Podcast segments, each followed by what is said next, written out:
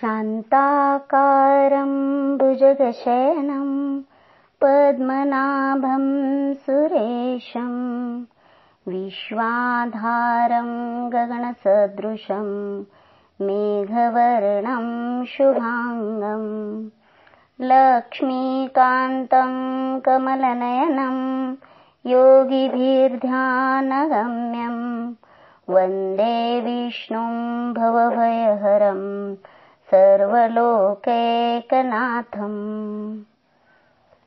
शेषावर शयन करून भगवान विष्णू क्षीरसागरात झोपलेला आहे.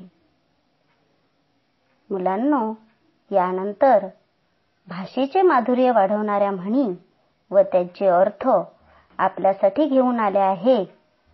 कुमारी कांचन धनराज घटाडे सहाय्यक शिक्षिका जिल्हा परिषद शाळा पातोंडा. गुड मॉर्निंग माझ्या बालमित्रांनो. कसे आहात? मजेत ना? मजेतच राहा. आणि हो ऐकत राहा तुमची आमची सर्वांची आवडती रेडिओ खंडाळा वाहिनी. चला तर मग मी आज तुमच्यासाठी म्हणी व त्यांचे अर्थ या मालिकेमध्ये नवीन दोन म्हणी घेऊन आली आहे. चला तर मग सर्वांनी लक्षपूर्वक ऐका नीट समजून घ्या आणि म्हणी संग्रह वहीमध्ये म्हणी लिहून घ्या. मराठीत वाक्प्रचारांप्रमाणेच काही असे शब्दसमूह आहेत ज्यांचा शब्दशः अर्थ न होता वेगळा अर्थ होतो. त्यांना म्हणी असे म्हणतात. म्हणी खूप काळापासून उपयोगात आहेत. चला तर मग आजची पहिली म्हण आहे साखरेचे खाणार त्याला देव देणार. याचा अर्थ असा होतो भाग्यवान माणसाला सर्व परिस्थितीच अनुकूल असते.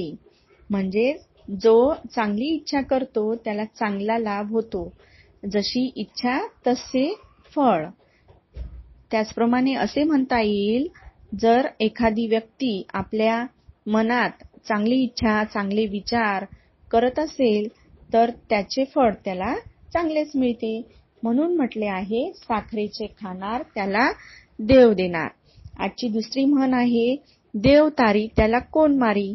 याचा अर्थ असा होतो देवाची कृपा असल्यावर कोणीही आपले वाईट करू शकत नाही. अशी भावना असते.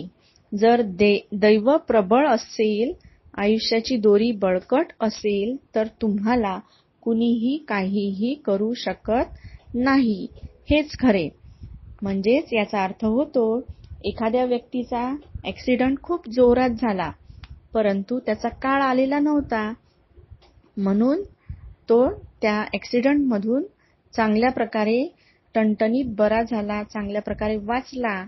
म्हणजेच यावरून असे म्हणता येईल की देवतारी त्याला कोण मारी? धन्यवाद. पुन्हा भेटू उद्या सकाळी याच वेळी. तोपर्यंत गुड बाय बाय बाय.